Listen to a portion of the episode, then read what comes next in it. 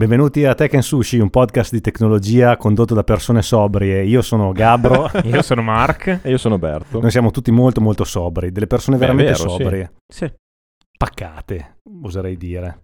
Bentornati, ragazzi. Mi siete mancati, devo dire la verità. Anche tu ci sei mancato. Eh, ma io ero nella terra del Sol Levante a godere della, della, dell'advanced technology nipponica che mi ha dato questa, questa, carica, questa verve incredibile. Sono tornato per voi, per voi, per garantire la mia potente, diciamo, conduzione. Bravo, sei tu il nostro host e ci sta. Nice, nice. Oggi puntata speciale, ragazzi. La prima puntata speciale. Ebbene, Oggi sì. è il nostro prima special di Natale. Ah no, scusate, ho sbagliato. Quasi. Non è lo special di Natale, è lo special che parla del Google I.O. Cos'è il Google I.O. per i nostri ascoltatori che diciamo sono un po' dei profani del mondo della tecnologia? Google I.O. è la conferenza annuale svolta ehm, diciamo negli Stati Uniti, alla sede di Google, che Google fa eh, capitanata dal suo amministratore delegato Sundar Pichai, giusto? Bravo. Yes. Eh, che è il CEO di Alphabet, che è la holding diciamo che possiede anche il brand Google, in cui vengono presentate tutte le nuove tecnologie e gli avanzamenti tecnologici dal punto di vista software che Google proporrà al grande mercato sia dal punto di vista enterprise che consumer per l'anno a venire. Quindi abbiamo deciso di, come dire, fare un, uno special, una puntata dedicata a tutte le novità che Google ha deciso di, di propinarci, anche perché comunque eh, le, le big tech come Google, Meta, Apple, quando fanno queste conferenze sostanzialmente dettano un po' la, la direzione del mercato, no? Sì. Perché alla fine poi vanno ad influenzare quello che poi fanno anche gli altri player. Quindi ci è sembrato giusto coprire anche questa, questo tipo di evento. Ce ne saranno altri, No spoiler. No spoiler. No spoiler. L'abbiamo già detto almeno 49 volte, credo. Eh, questo è il primo, no spoiler, questa, no è la, questa, è, questa, è la, dimostrazione che Tekken Sushi mantiene le promesse. Sembra una pubblicità anni 90 in cui sto vedendo pentole e materassi, esatto. ma comunque eh, ci Manteniamo siamo, le promesse. Questo è, il, questo è lo slogan della, della, della svolta. Cam- cambieremo la sigla. Tekken Sushi mantiene le promesse. Ma chi aveva mai dei dubbi? Io non ho mai avuto dubbi. Comunque, diciamo anche che il Google I.O. è un evento un po' più lungo di quello che si vede su YouTube, nel senso che è un evento che dura qualche giorno. È una conferenza. È una conferenza che ha il punto principale nel keynote di presentazione. Dovrei tagliare un sacco in questa puntata. No, no, no, no, no. No, no, no. Dicevi, scusa? Dicevo che il Google I.O. è un evento eh, che ha il suo punto di picco non siamo... Ragazzi, questa puntata è giusto che venga pubblicata in questo modo perché oggi non, non, riusciamo a essere seri, ma ci sta, voglio dire, ogni tanto anche essere un pochettino fuori dalle righe. Prego Mark, scusa, non, non ti disturberò più. È una conferenza che dura diversi giorni, il punto diciamo più visibile alla comunità, sì, la community sì, più mainstream. ampia, mainstream, è il, il keynote dell'amministratore delegato che come dicevi tu rappresenta eh, le innovazioni più importanti e poi ci sono alcuni giorni dedicati principalmente agli sviluppatori dove si raccontano diciamo, le novità di basso livello, nel senso dietro le quinte delle varie piattaforme, quindi API, sviluppi, sì, E qualche ora dopo la conferenza mainstream, diciamo, c'è già subito quella developers che è più, diciamo, appunto, come dicevi tu, a basso livello. Hanno presentato, per esempio, alcune cose per Android e, e così via. Insomma, dopo le, le vedremo. Non è molto lontano da quello che fanno poi anche gli altri player. Eh no, no, ma infatti WWDC il format Apple, è poi quello. Sì, è un format molto simile che negli ultimi tempi sta ricominciando ad essere un format eh, in presenza. Sì. Quindi si sta un po'... Ah, Apple in realtà il keynote lo ha continuato a fare Avevano eh... chiamato più youtuber che, che, altri, secondo me, l'anno scorso, mm. gli anni scorsi. C'era MKBHD, c'era FaviJ. per qualche Vabbè, motivo. FaviJ, eh... FaviJ comunque fa, fa, dei numeri alti. Eh no, no, ma immagino. Fa dei numeri eh, di ascolti. Eh, YouTuber e stampa. Va bene. Partecipare a questi eventi deve essere molto bello. Se ci volessero invitare per il 2024 come ah, podcast di riferimento grazie, della tecnologia, siamo qui. Tre biglietti, grazie. No, facciamo due biglietti. Il volo mio biglietto poi... invece che mi pagano il volo in business, poi io mi faccio un giro. Ok, quindi due Voi biglietti andate... due e biglietti, il volo pagato e il gab resta a casa alla fine. Ciao, ciao no, Gab, è voglio... bello. Siete veramente poco inclusivi. non rispettate Ti sei autoescluso. Ah. Ma chi è che guida questa carrellata tech?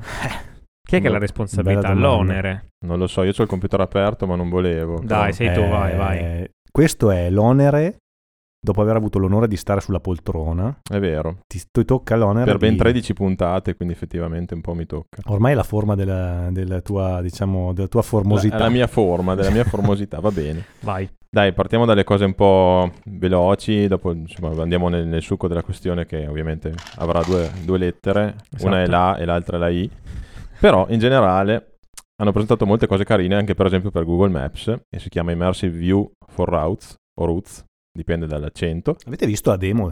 Sì. Sì, è, molto molto bello. È molto bello, eh? In pratica è una vista, diciamo, ad uccello che va verso, verso la strada, fa vedere il traffico in tempo reale, ma in 3D. Ci hanno proprio fatto anche le, le macchine, Le animazioni, sì, sì. le è bellissimo. animazioni, le biciclette, fanno vedere appunto anche le, le- le vie per- pedonali, le vie per le biciclette, tutto, tutto in 3D. E fanno vedere teoricamente più o meno il traffico in tempo reale. Molto, molto bello e ovviamente sarà abilitato in alcune città inizialmente, soprattutto negli Stati Uniti, e poi man mano verrà poi portato anche nel resto del mondo. Ci sono Firenze e Venezia. Incredibile. E l'idea è che tu possa vedere un preview tridimensionale animato del percorso che andrai a fare Esatto. con informazioni contestuali anche guardando diciamo, al- all'orario di quando lo farai puoi vedere se ci sarà traffico se pioverà eccetera eccetera Sarò Eh, molto carino. preoccupato quando sarò al semaforo e su Google Maps vedrò la mia macchina. Ma fino a quel momento No, va tutto bene. fino adesso tutto bene secondo me Seconda cosa, Magic Editor e Magic Compose, Creepy. che è un Sì. po' creepy, ma no- non lo so, insomma, questa cosa qua è un po' strana. Nel senso, è una funzionalità di Google Photo che permette di modificare le immagini, ma anche in maniera abbastanza pesante, diciamo, nel senso che, per esempio, si possono creare dei pezzi di immagine che non, è- cioè, che non sono stati fotografati, contestuali contestuali. Hanno fatto vedere l'esempio di una bambina su una panchina che aveva in mano dei palloncini, che però non erano stati presi completamente nella foto. E con il dito si prendeva la panchina, si spostava verso destra e il telefono, diciamo il modello di AI che c'è dietro Google Photo attualmente, ha generato la porzione di panchine e di palloncini che non sono stati fotografati.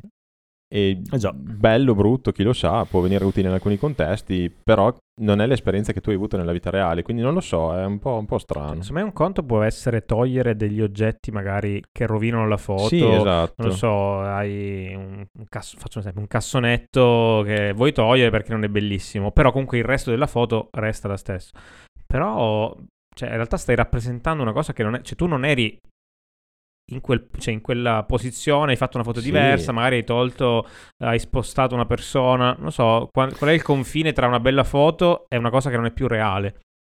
Nonostante il mio stato psicofisico, dirò Mhm. una cosa estremamente seria. Ci provo. Ci, ci posso provare. Provaci. Nonostante abbiano parlato nel- durante il keynote di responsible AI per un tempo illimitato, questa è la cosa più irresponsabile che, una cosa- che una- che un'azienda possa fare. Nel senso che, per esempio, Instagram è avvelenata dai filtri. Cioè, eh, ra- soprattutto in, in- in età molto giovane, le persone sono. eh, vivono una realtà distorta perché f- si mettono un sacco di filtri, bellezza, eccetera, eccetera, e quindi danno un'immagine di sé che non è reale. Cioè, questo è il modo per creare un'immagine artificiosa della realtà, Sì. cioè per mm, far vedere, pubblicare, mostrare una- un'immagine della realtà che non è, non è vera. Infatti, tu ti ricordi, ma, cioè a forza di vedere quella foto lì, hai magari quel ricordo, in realtà non è quello che hai visto Cioè, effettivamente. tu ti stai costruendo delle memorie che non sono dei, dei ricor- memorie, scusatemi, dei ricordi che sono fittizi, non sono proprio, non, non- non sono veri. Tra l'altro, secondo me, in sé la funzionalità è super interessante, ma non dovrebbe essere, diciamo, a portata di click, cioè dovrebbe essere una funzionalità che sta dentro Photoshop, cioè che un professionista può usare per fare una pubblicità, per migliorare, non lo so, una fotografia di una rivista fino a un certo punto, ma come dici tu, il fatto che sia nello strumento di, cioè uno strumento nelle mani di tutti, porterà comunque il pattern di default sarà faccio una foto a caso, tanto poi c'è l'AI che me la fa diventare bella. Sì, lanci il telefono per aria, con il, te- il timer scatta 3 secondi Il, e dopo la eh, modifichi. Il delete, eh, quello, il- il- la funzionalità di cancella context aware in Photoshop eh, cioè, c'è da una vita. Esatto. eh. Sì, Però sì. parliamo di rimozione di piccolezze, cioè lui si guardava intorno, cercava di capire la trama di quello che c'era intorno, quindi era un modello di AI molto embrionale, molto grezzo, che faceva una cosa dedicata ai professionisti, no? In questo caso tu lo stai mettendo nelle mani di potenzialmente milioni di tutti. persone, tutti. Poi faccio una domanda adesso, senza andare troppo nel nel Poi retro. proseguiamo perché Sì, anche sì. alla fine abbiamo... Quali C'è- c'è sono, un quali sacco sono di le foto che tipicamente uno conserva di più, cioè storicamente c'è una tipologia di fotografie che uno scattava che non erano necessariamente belle ma che rappresentavano un momento, sono le Polaroid. Mhm. Le Polaroid hanno rappresentato la storia della fotografia, ma anche se non erano necessariamente uno strumento fotografico bello, immortalava un ricordo che era autentico. Qui secondo me andremo verso immortale dei ricordi completamente fake, come quello che viene riportato nell'articolo che hanno fatto ieri sul palco, della signora che fa finta di, di sorreggere una cascata completamente spostata dal punto di simmetria, che con due clic, guarda caso, diventa una foto simmetrica col cielo a fuoco e tutto colorato. Sì, bello senza il colorato borsello. diversamente. senza il, bo- senza Sì, il sì. borsello, non è più la foto originale. Eh sì, eh, non è... Non, non lo so. Io su questa cosa sono molto d'accordo sul tema della responsabilità. Questo è un esempio di alter- adesso senza arrivare a, a cose gravi, però sono abbastanza d'accordo con è un, un contrasto col titolo Sì, del, sì, sì. del, del, del keynote, secondo me. Decisamente sì. Andiamo avanti, se no la nostra- vai, vai. le nostre tendenze distopiche poi prendono il sopravvento. Molto bene, il terza- terzo elemento è Palm 2, che sta per Pathways Language Model, versione 2, che eh, tecnicamente è il modello che dovrebbe andare a competere con eh, il famosissimo, il innominabile Chat- ChatGPT OpenAI. o Esatto. di OpenAI, che adesso è anche al di sotto di Bing Chat. Sì. E hanno presentato questa nuova versione del modello che tecnicamente, come dicono loro, e immaginiamo sia assolutamente vero, è molto più intelligente rispetto alla versione 1 e contestualmente hanno abilitato il, il chatbot che si chiama Bard anche al di fuori della waitlist, quindi tecnicamente tra qualche giorno, perché io ho provato oggi per esempio non funziona ancora, però tra qualche giorno probabilmente si riuscirà ad utilizzare sempre in inglese in tutto il mondo. E insieme a questo hanno fatto vedere anche che si può chiedere a Bard adesso di generare anche delle immagini. Eh, però su, su Palm, su Palm 2 aggiungo due dettagli Sì, vai, che mh, sono insomma, interessanti della conferenza, che è quello che diciamo prima offline, prima di registrare la puntata, che in pratica hanno costruito questo, questo modello e in realtà l'hanno eh, riscalato in quattro versioni diverse. Giusto? La più piccola che hanno chiamato Gecko e la più grande che hanno chiamato Unicorn. Chiaramente hanno finalità diverse, richieste, diciamo, requisiti computazionali differenti. Il più piccolo può girare su uno smartphone per aiutare con funzionalità di generative AI su, per esempio, un device Android. Ehm, il più grande, Unicorn, è quello che sta dietro a tutti i servizi di Google che vedremo, eh, che racconteremo oggi. Secondo me questa è una cosa interessante, è un approccio molto, molto furbo, cioè quindi riutilizzare lo stesso, lo stesso modello e riscalarlo rispetto a quello che devi fare. E, e l'altra cosa interessante che, ho ascoltato di Palm 2 è che ne, hanno fatte delle versioni ehm, domain specific, cioè cosa vuol dire? Eh, caratterizzate e specializzate per un dominio applicativo molto specifico. Ah, sì, sì, per sì. esempio quello della medicina. Hanno fatto vedere una demo di Palm 2, intanto hanno fatto hanno raccontato che Palm 2 è quello che supera i test di medicina col punteggio più alto. E test di medicina, adesso non ricordo se sono i test di ingresso o dei test in, in ambito medico. E hanno fatto vedere una specializzazione di Palm 2 per l'analisi delle, delle radiografie o comunque di tutte- tutta la parte radiologica, dove essenzialmente il medico può conversare con un'interfaccia per Pa- Palm 2 e possono essenzialmente confrontarsi Certo. eh, sulla diagnosi, sulla valutazione. Quindi anche questo, secondo me, il resizing del modello rispetto a dove deve girare è comunque la specializzazione rispetto a domini eh, molto challenging, molto specifici. Questo è, è, è passato, un- non dico in sordina, però sulla, diciamo, sulla comunicazione mainstream è passato un po' meno, Sì, però sì, eh, è una cosa molto, molto interessante, secondo me. decisamente. Quante lingue supporta il nuovo? Palm? Ehm, C- 100? Non mi ricordo Eh, bene. in realtà al momento puoi usarlo solo in inglese. Però secondo me era su 50 a, re- a regime, Eh, però dovrebbe- sì. Io mi ricordo che Bard ne dovrebbe supportare 40 a regime. Allora forse era, allora forse era 40 o 50, sì, sì. È basato sullo stesso Sì, sì, sì, è- Vabbè, è, Pa- è no? Palm 2. Sì, sì, Palm 2. al- No, 40 lingue. Però per esempio al momento si può usare solo in inglese. Vabbè. Tra qualche settimana sicuramente migliorerà. Altra cosa, Workspace, che loro hanno detto, voi anche magari senza saperlo, avete già usato i nostri tool di AI mh, una marea, ma un- miliardi e miliardi di volte, perché al di sotto di Gmail, di Calendar, di Drive e altri servizi di Google ci sono già delle funzionalità AI. Adesso sono state rese più esplicite, ci sono dei pulsanti in più, diciamo, e permetteranno di creare nuove funzionalità, per esempio su Google Sheets, su Gmail, addirittura c'è la composizione automatica fatta effettivamente completamente dall'AI. L'hai vista, avete visto la demo?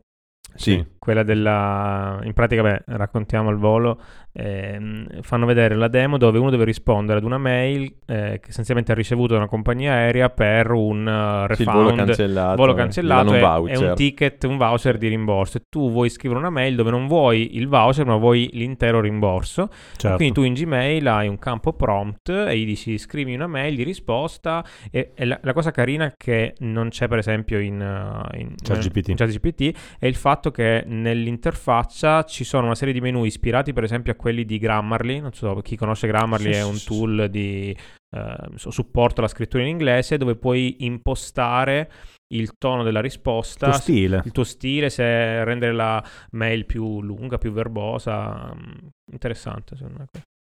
Mhm.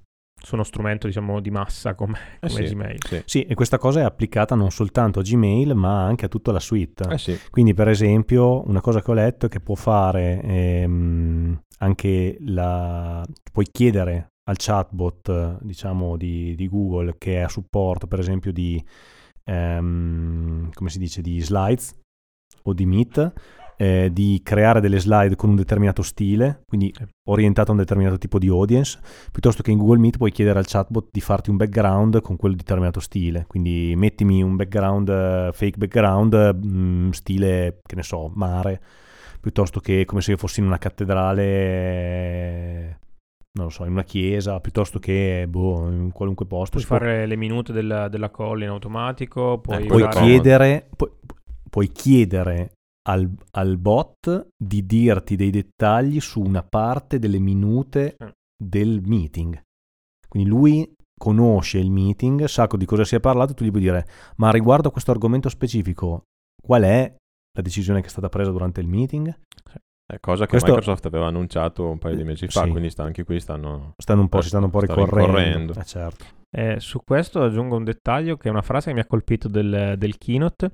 Essenzialmente, se non ricordo se era il, il CEO, ma secondo me era un- la- una persona che presentava solo la parte di, di- di G Suite, di Workspace, diceva abbiamo creato la G Suite e Workspace per farvi collaborare tra di, tra di voi, senza Sì. tra, tra persone. Adesso l'obiettivo è quello di non soltanto farvi collaborare tra di voi, persone, ma farvi collaborare con l'AI. E secondo me questo è un po' va nello stile di mm, Copilot o comunque tutte Sì. le varie diciamo, assistenti e io vedo questa come un- uno sbocco super naturale eh, è, è molto bello secondo me, cioè che, che l'AI ti vada a semplificare alcuni task che sono noiosi e che può- ti affianca.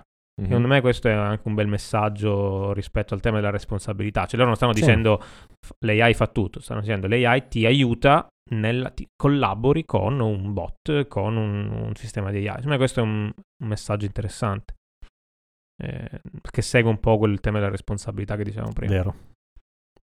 Molto bene, andiamo avanti. Vai. Vai. Hanno presentato anche Music LM in versione, diciamo, quasi pubblicabile. E comunque adesso è diventato un sito web e non solo un, un sito dove c'era il paper della di, di ricerca e qualche esempio. Adesso è un servizio utilizzabile, che è quello che dicevamo, secondo me, una delle- in una delle prime puntate, dove si richiede un certo stile di musica, tip- per esempio soul- soul- soulful jazz for the inner party.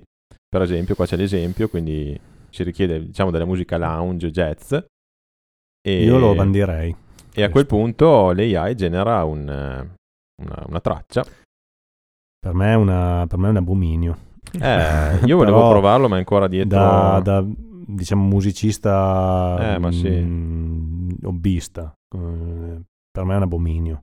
sì è un po' no- non so come dire Ma penso di essere particolarmente polarizzato dalla mia esperienza personale, dal mio gusto, perché un fotografo direbbe la stessa cosa di Stable O Diffusion. un grafico di Midjourney. Beh, di sì, Midjourney, sì, certo. quindi in realtà, in realtà probabilmente sono io che sono particolarmente sensibile alla tematica, però è, è molto inquietante, fa molto 1984 Dipartimento di generazione delle storie e dei libri.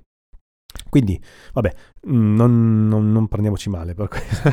Però no, invece, vorrei dire, invece volevo arrivare a questo punto. È molto, eh, secondo me, la cosa veramente interessante di questi tool di generazione musicale è che siamo arrivati a un punto talmente avanti di modellazione anche dello stile, che anche lo stile musicale può essere compreso da un modello di machine learning. Eh sì, e lo stile musicale può essere cioè è, secondo, io ho- l'ho provato Musical M e- o, o comunque una cosa simile e se tu gli dici due generi diversi riesci a fare un, Mm. un mix dei due generi.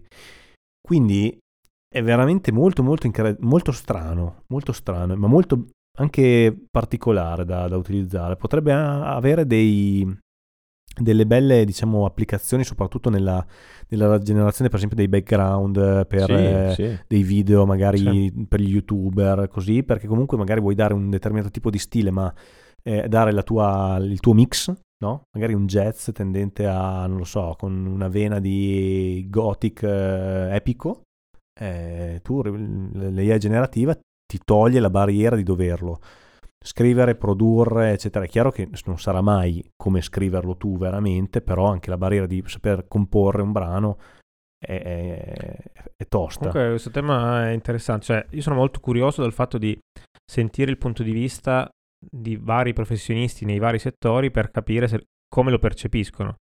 Cioè io nel, cioè, nel nostro settore in questo momento non, non vedo un AI capace di scrivere un programma, un programma minimamente complesso con un minimo di logica da, da zero e pubblicare l'applicazione. Lo vedo come uno strumento che ti affianca e che ti toglie per esempio quella parte noiosa di alcuni task. Però magari il punto di vista un musicista è lo stesso, magari diverso. È una conversazione che mi piacerebbe fare. Sì, magari stupidamente, cioè, questi strumenti ancora magari utilizzano certe- solo certe scale standard, che ne so, la pentatonica maggiore e minore, non le- non tutto il resto, ce n'è, ce n'è un mondo. E quindi anche un musicista ti direbbe, guarda che però sono molto banali come composizioni, cioè... Oppure li uso per fare solo alcune cose, poi Esatto. il resto bello lo faccio io, non lo so. Magari, magari lo utilizzi per farti dare un'idea Esatto. sullo Sì, stile, sì, sì, magari per poi dopo, provare. poi dopo la parte magari di, di composizione con l'intro, la fine, eccetera, magari ci metti del tuo, però per magari avere un'idea su un ritmo piuttosto che Sì. qualcosa di, di- di- Vediamo. non lo so, ehm, un musicista puro, purista ti dirà che lui si ascolta n mila canzoni finché non trova l'ispirazione, chiaramente. Come il fotografo. Come il fotografo guarda un milione di foto, guarda un milione di film, chi fa il videomaker eh, o come un programmatore si legge. Beh, adesso, senza dilungarci troppo su questo, l'altro giorno ho letto un commento su Twitter Ma dilunghiamoci, Ma dilunghiamoci, che diceva, dilunghiamoci. alla fine, cioè, uno legge tante cose, l'AI sostituirà, eccetera, eccetera. Però è anche vero che non può togliere il piacere di fare le cose. Eh no, cioè, nel senso, se un altrimenti- fotografo ha il piacere di fare le foto come vuole lui, se ne frega dell'AI. Se un eh, programmatore vuole mettersi lì 24 ore a programmare la cosa che piace a lui, non la fa fare all'AI, ma semplicemente perché gli piace fare quella cosa lì. Sì, sì. Quindi secondo me bisogna anche separare il professionale, nel senso ti aiutano per fare delle cose, ma magari tu vuoi sbattere la testa su un algoritmo, vuoi fartelo tu e vuoi la soddisfazione di essere arrivato al risultato. Ci metterai otto ore, sei contento perché l'hai fatto, ci sei arrivato tu. Lo stesso un musicista, magari invece di un grafico, ha il piacere lui di disegnare una cosa bella piuttosto che dire un prompt, fammi un'immagine. Cioè c'è comunque il Purtroppo- tema del piacere di fare le cose. Sì, purtroppo la nostra società sta andando nella direzione opposta, cioè la nostra società si sta impigrendo, questo è chiaro. Io non, cioè, spero di non vedere mai un futuro tipo Wall-E, quello della Sì, Pixar, sì. dove ci siamo tutti... Sì, diciamo, vengono se- sempre in mente loro. Però alla fine. Wally finisce bene, dai. Sì, sì, sì. Sì, dopo che abbiamo distrutto il pianeta Vabbè, e siamo fine- scappati su un'arca Eh, in mezzo allo spazio e Eh, siamo stati fine, per 200 alla anni. fine finisce bene. Ho capito, ma cerchiamo di non arrivarci. Vabbè, però comunque se la guardi sul long, long period, alla fine siamo, ce la facciamo, dai. La Disney ci ha insegnato questo, non è della Disney, è della Pixar, Beh, Eh. vabbè. che è della Disney, che è di, della Disney, Apple. Pixar. Che è dell'Apple, no, no. no. È stata molto foraggiata da Steve Jobs all'inizio, però. Non è dell'Apple. Eh, Basta, È prossimo notevole. argomento. prossimo argomento. Ah, il prossimo argomento è quello, quello più succoso, quello, Eh, sì. quello dove c'è più- un pochettino più di, di hype anche dal mio punto di vista. perché- Google Search, la ricerca. Eh, qui, qui hanno presentato in pratica una cosa abbastanza differente, direi anche fortunatamente rispetto ai concorrenti, o al concorrente perché alla fine sono lo stesso, e hanno fatto vedere l'esempio di ricerca tramite il solito prompt bianco di Google sì. con una domanda più specifica, cioè una domanda più conversazionale diciamo rispetto alla solita domanda che si fa su Google. Google. Cerca Google su esatto, Google. Esatto. Vabbè. E in pratica loro hanno fatto vedere questa cosa. E invece di mostrare una finestrella sulla destra piccola e bruttina come fanno gli altri, o per esempio già GPT che non dà le fonti, loro hanno fatto questa cosa. L'interfaccia è molto carina e viene subito sotto alla barra di ricerca, è colorata in base anche alle foto, le immagini che vengono recuperate rispetto alla ricerca che si è fatta. Per esempio, io cerco una ricetta della torta al limone, il, lo sfondo sarà, immagino, circa giallo. Mm, torta al limone. Una cosa che sicuramente fanno rispetto a ChatGPT è mostrare le fonti, e anche Sì, abbastanza bene. Questo lo fa anche Bing, però. Però è un'interfaccia molto più Ricordiamo per chi non dovesse saperlo che Bing è un motore di ricerca che di Microsoft. che è di Microsoft. Se non l'avete mai usato, continuate. Non un usate- passo indietro. facciamo un passo indietro. No, Ricordiamo dai. ai nostri ascoltatori che Google non è internet. Come no? Google è un motore di ricerca che permette di visitare il sito web che noi stiamo cercando in modo un pochettino più contestuale cercare di di, capire. cercare sul web. Esatto. Bing è il suo fratello Molto piccolo, circa l'1%. Hanno piccolo- l'1% di market share, piccolo e brutto e poverino. e pieno di soldi, però. Pieno di soldi, sì. Sì, Microsoft Bing è la, diciamo la risposta di Microsoft che adesso ha alla base ChatGPT 4 Mhm, è la risposta di Microsoft a Google. Esatto. E Google Search, la versione nuova, avrà appunto insieme ai soliti risultati, gli 10 risultati, i classici risultati blu, e in fondo avranno anche questa, avrà anche questa fantastica nuova interfaccia che mostrerà la risposta generata dall'AI, quindi molto più in maniera come una conversazione, Esatto. con le immagini di fianco e i, e i riferimenti di dove sono stati trovati questi dati. E secondo me, sì, tra le due chiaramente è la più carina da vedere. Beh, anche secondo me la più... Cioè, Eh. ChatGPT non lo considero nel senso che non cita mai le fonti esatto. Quindi- e a volte le inventa. e, non è, e a volte li inventa, ma non è un prodotto commerciale. Microsoft Bing lo è e infatti loro cioè, citano le fonti, solo che l'interfaccia per me al momento è agghiacciante. Che c'è una finestrella sulla destra piccola e poi se ti deve stampare un muro di testo non si legge niente. Cioè è veramente complicato. Cioè se devi fare una conversazione lunga con un chatbot come fai magari tipicamente con ChatGPT, quell'interfaccia lì è assolutamente assurda. Però ovviamente in- essendo una versione web domani potrebbero modificarla. Certo. Comunque questa parte qui delle fonti, ripeto, io sono un po' di parte, ma è strutturale. Cioè non puoi pensare di, di sì. fornire, di fornire informazioni senza dare le fonti. Cioè, c'è l'esempio, nel- quello della, della domanda nel, nel keynote di Google che loro chiedono al, al motore di ricerca cosa devo fare per correre una 10 km da qui a fine dell'estate e se lo chiede a ChatGPT giustamente ti dà una serie di step per iniziare a correre arrivare a correre 10 km, ma non ci sono le fonti. Sì.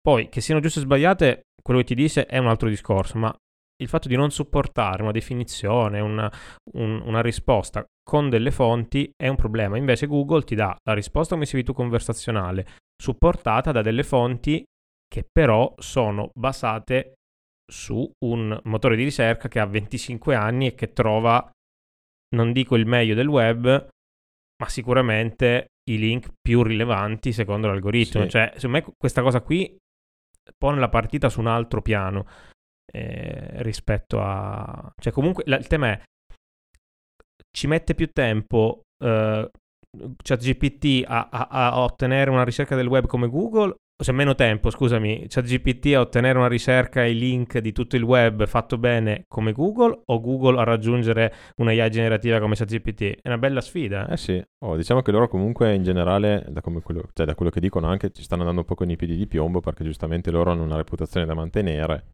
e quindi già quando ti danno due risposte su dieci che non hanno senso per te o comunque sono sbagliate, mm, cominci già insomma su Google, cominci a fidarti un po' meno. Cioè GPT è un- cioè, c'è anche scritto sotto, è un, un esperimento di ricerca e tutto te lo aspetti. Io, io lo capisco, ma ripeto l'esempio che forse abbiamo fatto in altre puntate.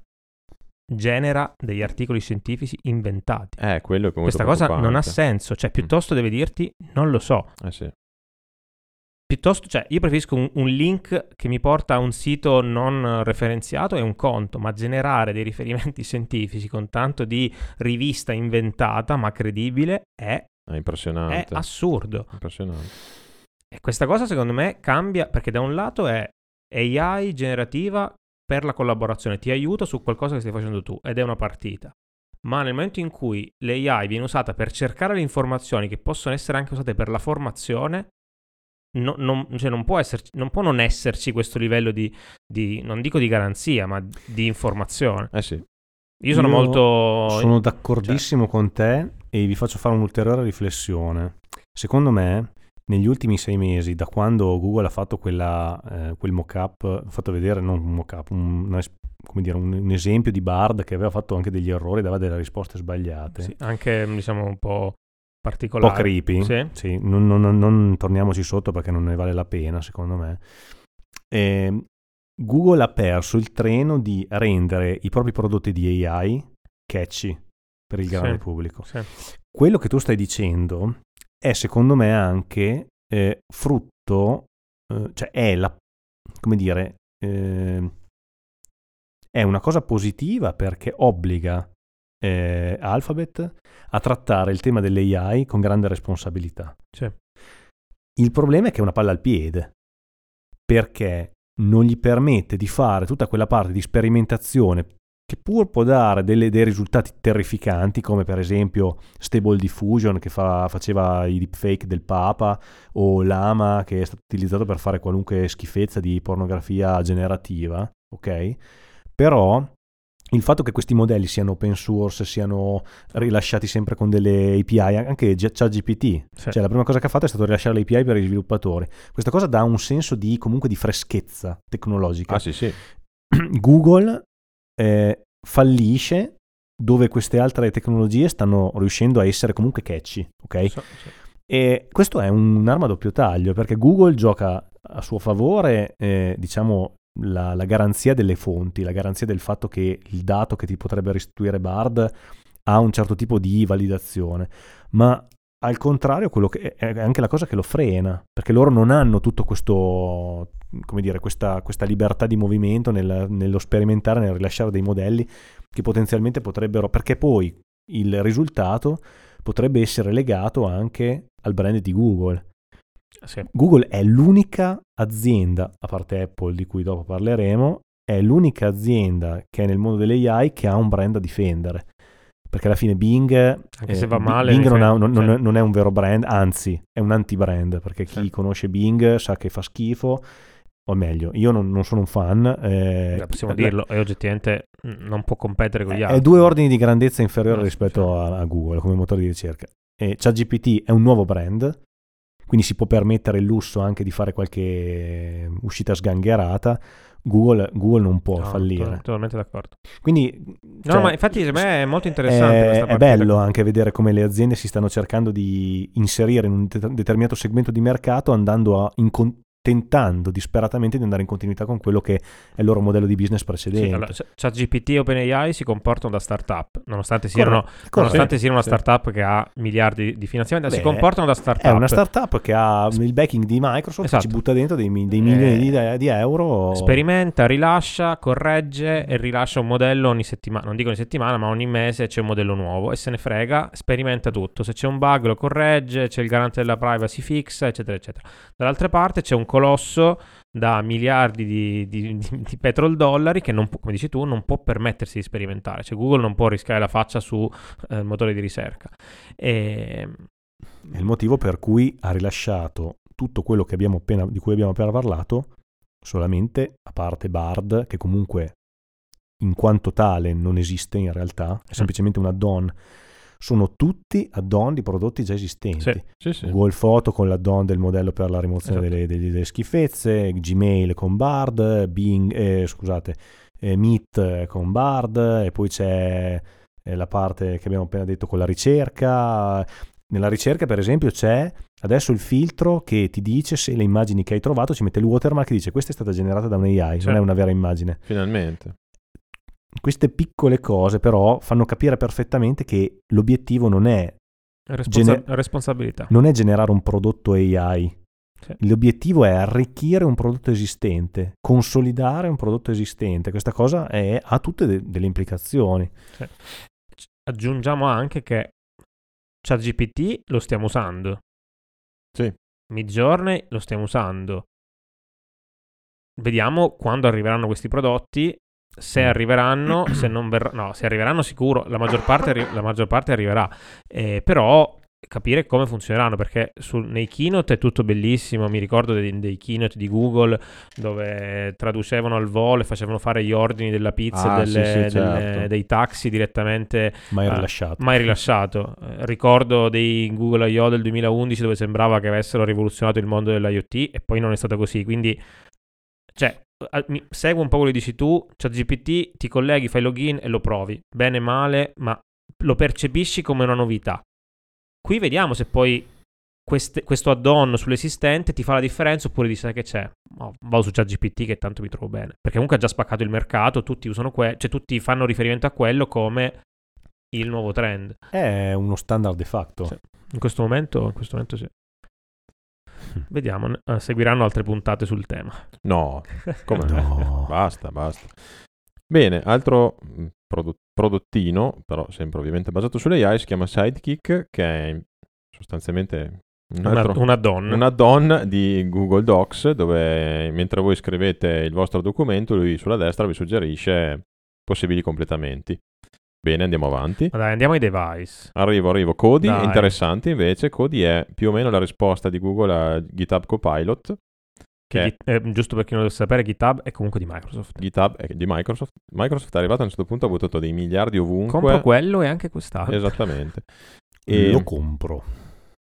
Cody è in- appunto più o meno la, la risposta a GitHub Copilot che dovrebbe dare dei suggerimenti sensati mentre si scrive codice.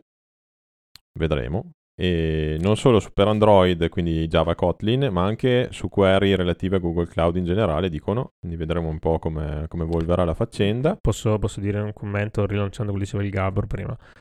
Hanno perso il treno anche qua. Ah beh, La eh, gente che usa Copilot eh, è già innamorata di Copilot. Guarda, io l'ho, l'ho usato in azienda, non sono innamorato assolutamente perché per esempio dipende molto dal linguaggio che utilizzi. Io utilizzo Dart perché faccio l'app con Flutter, ma a volte butta fuori delle schifezze immonde e perdo più tempo a cancellare le robe che scrive. Sì, Però- però, è- Con è Java già- mi hanno detto che funziona eh, molto con meglio. Java funziona benissimo anche Eh, con Python. immagino. Poi quello vuol dire è già un brand. Ah sì sì sì. Cioè, tu qua ti ritroverai a usare questo qui perché sarà dentro IntelliJ, vabbè, ce l'hai, lo usi.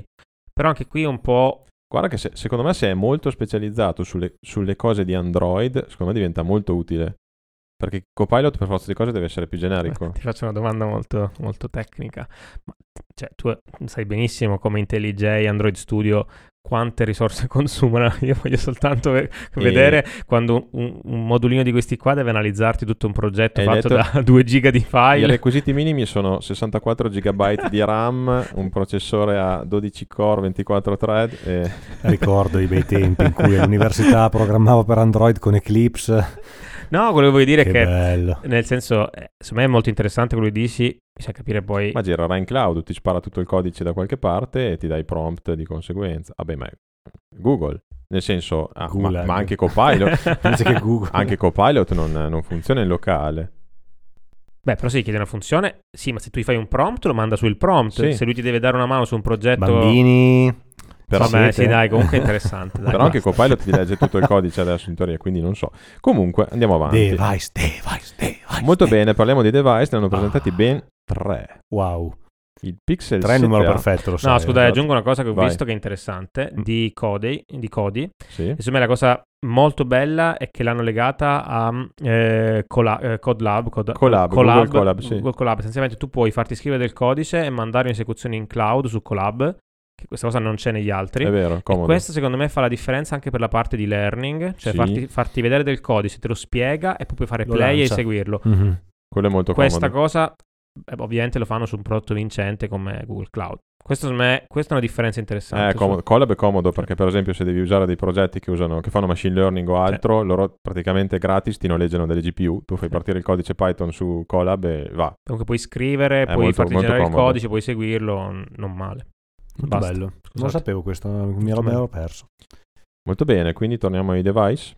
Vai, vai di device. Vai. Stratosferici. Il dai. primo, diciamo quello più normale e molto aspettato perché ci sono le foto di questo mh, telefono di- da almeno due mesi, è il Pixel 7a, che è la versione economica del Pixel 7, che è economica fino a un certo punto perché il Pixel, eh, diciamo, la serie A è partita da, in Italia penso a prezzi attorno ai 350 euro, adesso siamo arrivati ai 500, Mm.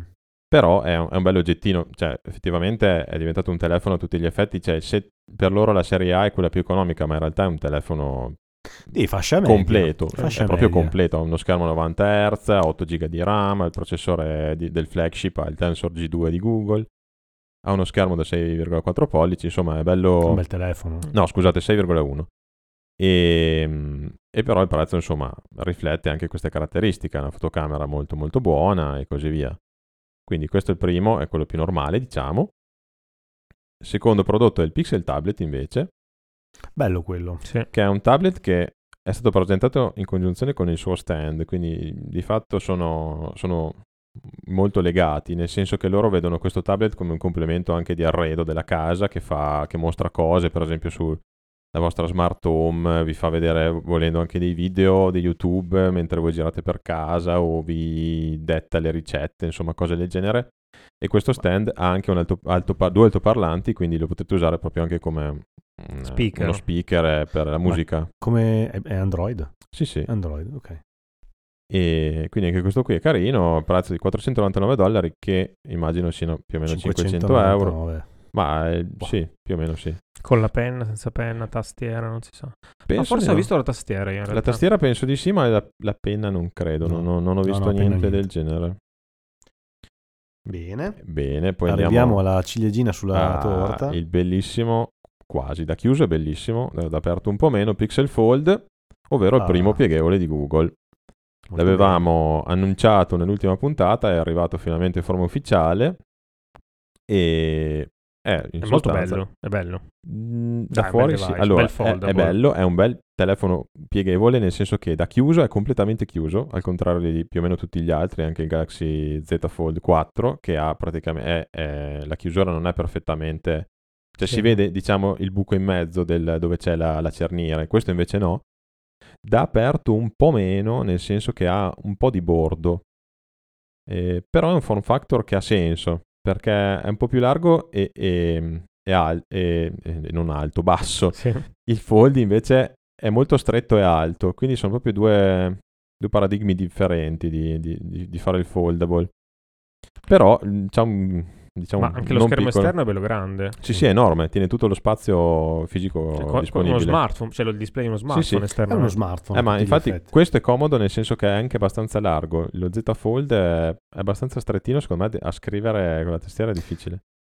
Io ho letto le recensioni del- di questo, di, diciamo chi l'ha usi- utilizzato dopo il, lancio. dopo il lancio, ehm, che la, diciamo, la salsa segreta di questo device rispetto al Fold della, Samsung è il software. Nel senso che il nuovo software eh, è molto molto più reattivo all'apertura e alla chiusura, le app di terze, le, le app diciamo quelle native Android, quindi Gmail piuttosto che sono estremamente responsive. Quindi sono proprio. Io ho un, un ricordo che ho dello Z Fold che ho provato che era molto sloppy. Ah. Molto. La One UI di Samsung è, è partita abbastanza leggera, ma è diventata un carrozzone, Un come- carrozzone. come era la TouchWiz all'epoca. Cioè, loro non riescono a, a- a lasciare un sistema operativo leggero per qualche motivo, non ce la fanno. Diciamo che il vantaggio grosso di Android eh, fatto da Google, cioè nel senso quello sui pixel, è che Android stock Sì, sì, eh, c'è da Eh, dire che... sono appena sorda. Sì, è Android stock, cioè nel senso non è nemmeno quello scaricabile da, da GitHub, nel senso è, è Android con sopra l'infrastruttura Pixel, che però è molto leggera, quindi È comunque la dimostrazione che si fanno in casa l'hardware e il software. L'hardware Sì. quasi. quasi, sì, non so Quasi- chi glielo faccia, ma comunque sì. sì. No, questo è interessante, l'unico difetto grosso che ha è che costa 1800 dollari. Ah, Però bisogna capire anche come il deprezzamento. quello cioè, è vero, quello è vero. Cioè, costa 1800 dollari adesso.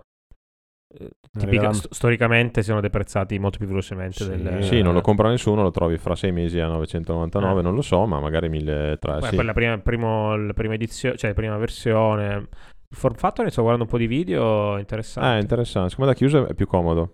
Cioè, sembra proprio un vero smartphone. Però, insomma, secondo me alla fine anche lo Z Fold ti abitui, è solo un po' più stretto del normale. Bene. Bene, Google si è impegnata, ce l'ha, ce l'ha messa tutta. Beh, per, per farci fare una puntatona. c'è un'altra cosa fantastica che non so se avete visto, che si chiama Project Starline, Sì, vai. che è in sostanza un sistema di videoconferenze dove tu hai un mega, chiamiamolo mega schermo, perché comunque sarà uno schermo da 50 pollici di fronte a te, dove tu vedi il tuo interlocutore in 3D. Sembra di averlo lì, cioè vi linkiamo magari l'articolo perché bisogna vedere le foto per crederci. Viene creata una, è- una sorta di video real time più modello 3D del vostro interlocutore che sta davanti allo stesso sistema che avete voi, quindi con tre telecamere, e sembra di averlo lì davanti, perché c'è proprio l'effetto 3D. Cioè è incredibile, chi l'ha provato ha detto che non ci credeva all'inizio. Sembra veramente di avere persone distanti migliaia di chilometri lì davanti. Davanti. Sarei veramente curioso di vedere qual è la latenza, perché anche per esempio su Google Meet, che è la cosa magari più banale in assoluto, anche senza far partire il video con solo i microfoni, magari c'è me- mezzo secondo di latenza, qua voglio proprio vedere come funziona, perché Ci vorrà, Se funziona ci vorranno- bene sarà una ci cosa vorranno incredibile. 37.000 euro di sistema di sala ah sì, minimo. con 12 GPU installate, poi ci vorrà una, linea in fibra dedicata a un giga. Sì. Ah, non funziona con 56k? No. No, niente. Eh, Sai cosa sarà bello? Che in Italia lo compreranno senza porsi il problema di avere la connettività no. per farlo girare e dopo sia, in- sia connettività tu sia connettività dall'altra parte e quindi alla fine avranno delle sale riunioni e poi la gente entra col portatile per fare le call Esatto. su Google Meet. Ah, che bella Eh. quella lavagna, ma veramente. Vi posso portare una piccola esperienza, un piccolo aneddoto di quando non lavoravo, cioè quando lavoravo nell'azienda dove lavoravo prima, in cui c'era un sistema immersivo di sala eh, X5000, che è il sistema immersivo di teleconference eh, di Cisco, Mhm. che si chiama, non me lo ricordo nemmeno più, X5000, comunque il codice della macchina. Praticamente voi immaginatevi un sistema con tre schermi da 50 pollici messi a semicerchio e tu sei seduto in una scrivania a semicerchio Ok? e ti sembra di avere le persone veramente davanti. È un sistema con eh, un sistema vecchio ormai, ha una decina d'anni.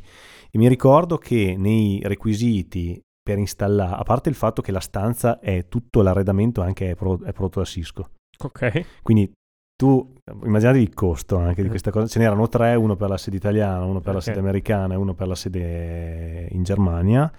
E praticamente c'era un requirement di avere una linea dedicata a 50 megabit MPLS solo per fare una videoconference. Perché erano, erano tre flussi in 2K non compressi. Perché per avere una latenza bassa, anche i code che andavano al minimo Certo. della loro capacità, quindi c'erano re- dei requirement di, di banda senza Beh, senso. Fantastico.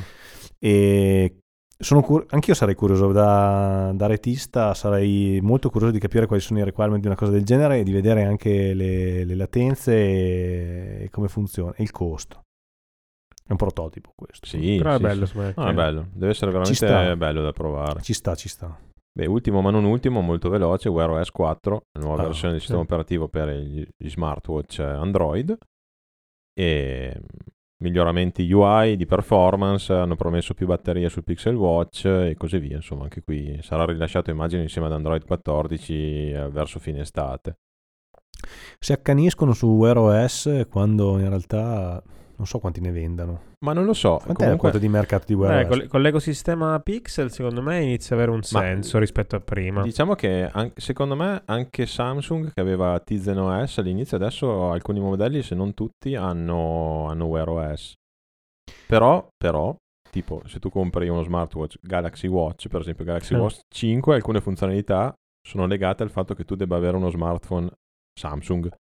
Cioè loro copiano Sì. Apple nella maniera sbagliata, nel senso siete su un ecosistema diciamo aperto come Android, mi andate a limitare delle funzionalità Beh, in oltre il questo 10% modo. però, eh? sto guardando adesso. Beh, eh sì, ok. Beh, Eh, però il insomma. Pixel, cioè, me la- Non è la- male, la- non è male. l'ecosistema Pixel Sta No, migliorando. cioè, stanno- meriti. Comunque, se hai, se hai un Pixel e vuoi uno smartwatch, Ah beh, sì sì. alla fine vai lì. Stanno, stanno costruendo finalmente un ecosistema tutto fatto in casa e effettivamente i suoi frutti li porta, voglio dire.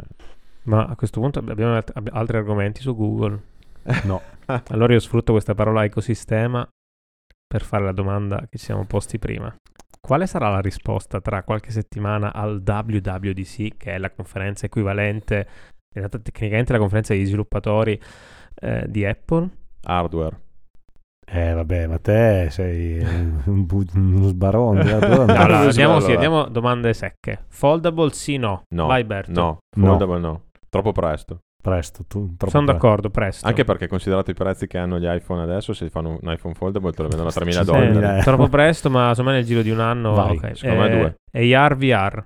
Sì, Sì, rilascio in pre-release eh, per- solo però per la parte business. Reality OS.